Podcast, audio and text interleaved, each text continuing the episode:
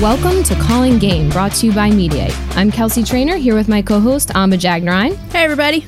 Today we are joined via Skype by, in our mind, one of the greatest college basketball coaches to ever exist, two time NCAA champion and head coach of the Notre Dame women's basketball team, Muffet McGraw. Thank you, coach, for joining us. I'm so happy to be here. Uh, so earlier this year, you had a press conference go uh, viral, if you will, uh, where you said something to the effect of, I'm getting tired of the novelty of there being a first female this, a first female that. And you said, when is it going to become the norm instead of the exception that we have women in positions of power? Uh, first of all, thank you for using your platform to say that. it felt like you were speaking directly to us. Um, and just kind of in your eyes, why is that so important? Why is female mentorship so important? Well, it's so important for the young women that are just coming up, coming out of college, and even in high school, to see women leading. I think that they look up and all they see are men. When you look across the country and whatever the case is, whether it's in Hollywood and who's on the screen and who's the starring role and who's getting paid more for it, whether it's in politics, sports, it really it's pretty much in every pos- pro- profession. I think there are 5% CEOs in Fortune 500 companies. So wherever women are coming up out of college and they're thinking, what career should I choose? They want to see some women role models. They want to see some women who can help guide them in their path, whatever career they choose. And if they don't see it, no matter how many times you tell your daughters, you can be anything you want to be, if they don't see it, they're not going to believe it. Yeah, that's, that's so true it's kind of like out of sight, out of mind. And um, mm-hmm. actually, it's a funny story. I actually went to the Notre Dame women's basketball camp in seventh grade oh and slept over for a few days. And I, I won the three point contest. And I have a picture with you somewhere, uh, in me in seventh grade, right after I won the contest with like a disposable camera, because I guess that's what the kids were using those back then. Um, and but for me, as a young girl, to see you as a head coach of this, you know, major basketball program. That was so important. Well, it is so important. It's so important for my team. And that's why I like to talk about empowering women and building confidence because there are a lot of very good male coaches out there. But I think to talk about how do you prepare yourself to go into the world as a woman, it's difficult for men to do that. So I think it's so important that they can see me as a leader, they can see how I'm using my voice, and they can really see this is possible for me. This week, um, the governor of California signed the pay to play bill into law, allowing college athletes to make money off of their name, image, and likeness. I'm sure, Coach, you've heard about this because this clearly affects you a lot. Um, and some opponents of the bill have argued that women and women's sports will face the backlash financially for this move. Um, in the event that the other states follow suit or the NCAA as a whole makes a change. Um, can you kind of take us through your thoughts on that? Well, I'm, I'm worried about the future of college athletics as we know it. I think we went to the cost of attendance, which I thought was a great thing. Kids are able to get a small stipend just for miscellaneous things that they need uh, while they're in school because they really can't work. So I thought that was a pretty good first step. And now I think you're opening up something that's going to turn into free agency uh, in, in college sports. I think you're right. I think football and men's basketball are going to be the ones they're going to be pursuing and trying to pay um, for these kids to come and play and use their likeness. And, you know, it just opens up so many things that when we're talking about these kids are supposed to be amateurs, um, they're getting their education, and I am a big proponent of the fact that we are educators, and I think that it's just going to change the landscape. I'm sure that mo- many states will follow the lead of California, and the NCAA has a lot of work to do to try to figure out how can we meet them halfway. How can we help the student athletes who deserve to get their likeness or be able to use some talent that they have and not change from amateur to professional for what we have in college. Yeah, that makes a lot of sense. We were um, we were talking to Jay Bilas about this, and something that we both just again this idea that uh, women's sports will not do well because of this. And I don't know, I don't think, obviously, there's no stats on it yet. Um, so I don't know the effects. So there is the thought that college, you know, the football and basketball will kind of take over everything. But then there's the other side of it. Well, maybe you have a stellar athlete at, you know, at the softball program at a major school, and maybe she's not getting a sponsorship by Nike, but she can go, you know, local local businesses will seek her out, um, you know, to kind of promote but then, like you said, uh, you know, you kind of get away from amateurism in that respect. Um, it's just such an interesting debate that's going on right now. Um, and we don't know the answer. I don't think the California bill is the answer, but it certainly gets the NCAA and other states talking about this issue. And that's always a positive when people are talking. And certainly things are changing. And the NCAA hasn't changed that much over the last 50 years. So it's true. I, I, think we definitely have to look and see what's ahead of us. And I'm certainly not an expert on what the what the exact bill says. So I don't want to comment too much on it. But I do do believe that these kids are amateurs. Yeah. All right. Um, so kind of going off of that, in the past few years, we have also seen. Uh, rise in female coaches in male professional sports. It's nowhere near we where we want it to be. Um, but as of yet, we don't have a head coach in a male uh, professional sports league, and it goes behind this antiqu- antiquated notion that women cannot coach men. Um, I, obviously, I don't support that, um, but why aren't we seeing more of this in college sports? You know, wh- why does the professional leagues have more uh, female coaches than in, say, you know, college basketball.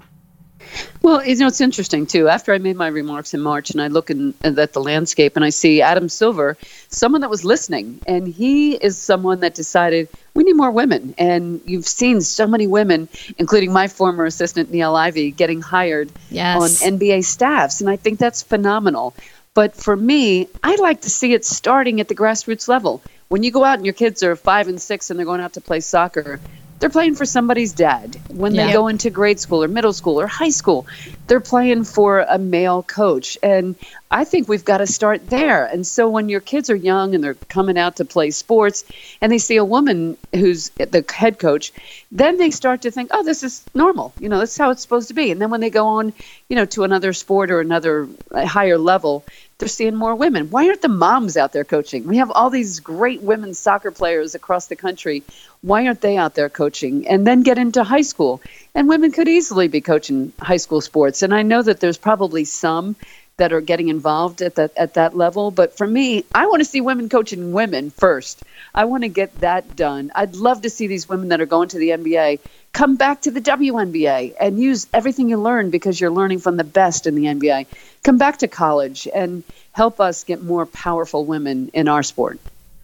Yeah, we we actually spoke to um, head coach Katie Smith of the New York Liberty uh, a few months ago, and she she also, um, you know, made that point that, you know, young women aiming to to be professional basketball players, they they don't pay attention to the WNBA. They don't, you know, when they when they make it to the w, WNBA or they make it to Division One or Division Two college basketball, their focus then after that is kind of shifted more towards the NBA, you know, coaching in the NBA, training in the NBA, you know, and it's not it's not the focus isn't towards going back to the NBA and and you know, making your money where where the rest of the women are making their money.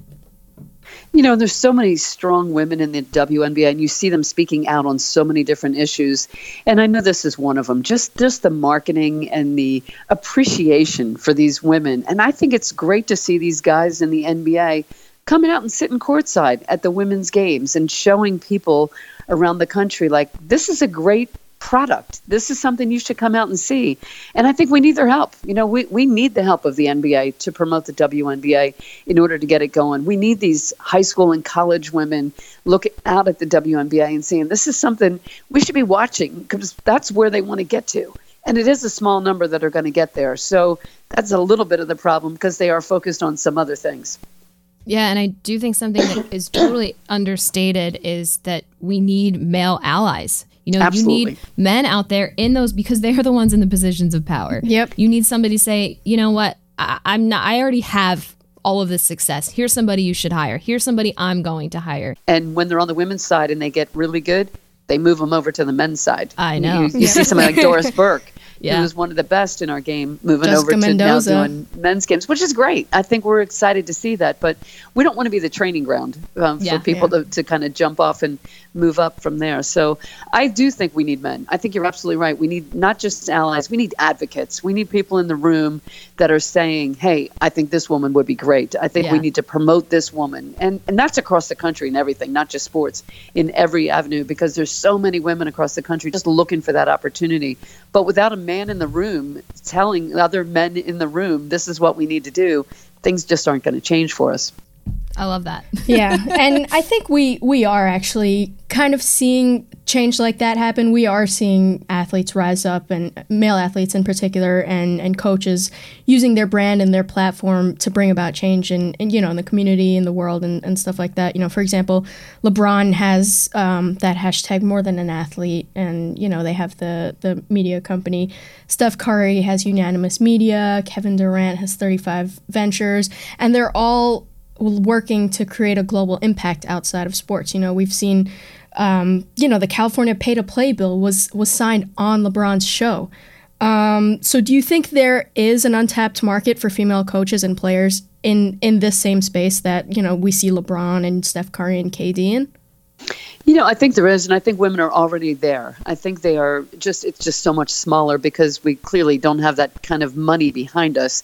If the women in the W were making more money, I think you'd see uh, the, their foundations be a little bit bigger. Um, but right now, they're, they're so active in the community. You've seen Devereaux Peters and uh, Natasha Cloud. They're really involved in gun reform and what can they do to try to get more people. There's, there's women throughout the W that have many platforms and they're trying to use them, but our voice just isn't big enough right now. So I think we need to continue to work on that. And I think that there is plenty of room in those spaces for all of these issues, not just women's issues, but um, those certainly are the most important ones to me.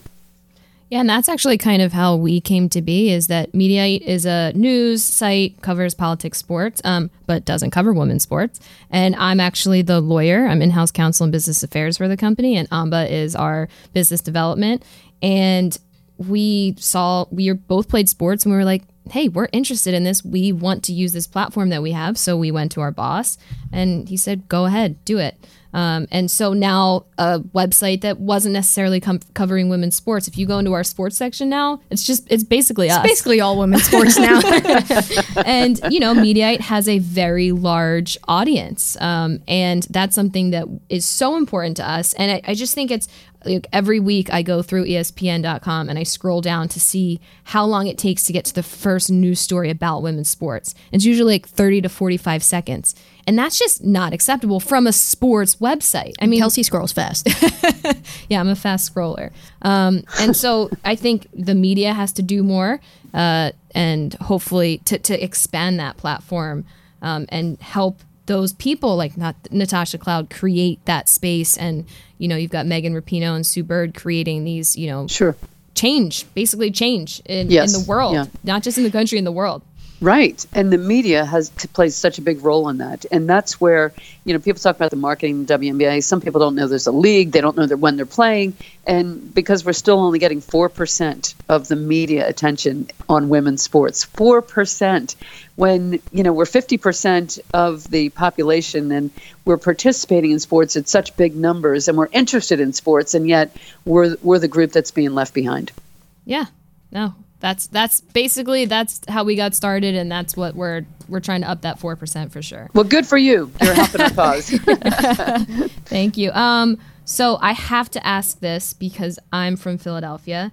Um, and for anybody who doesn't know that's where your coaching career started. You were at archbishop carroll high school then st joe's and lehigh. Um, how has your philadelphia basketball roots it's such a deep basketball community how has that kind of contributed to your success in and outside of the sport well, I've always thought Philadelphia was sort of the center of basketball when it started. The Big Five was so just such a big thing before really conferences took over. And so growing up in Philly, I, I think I learned a lot because people in Philly, they get right to the point. They're very honest. you made Sarcasm my heart. is like the native language.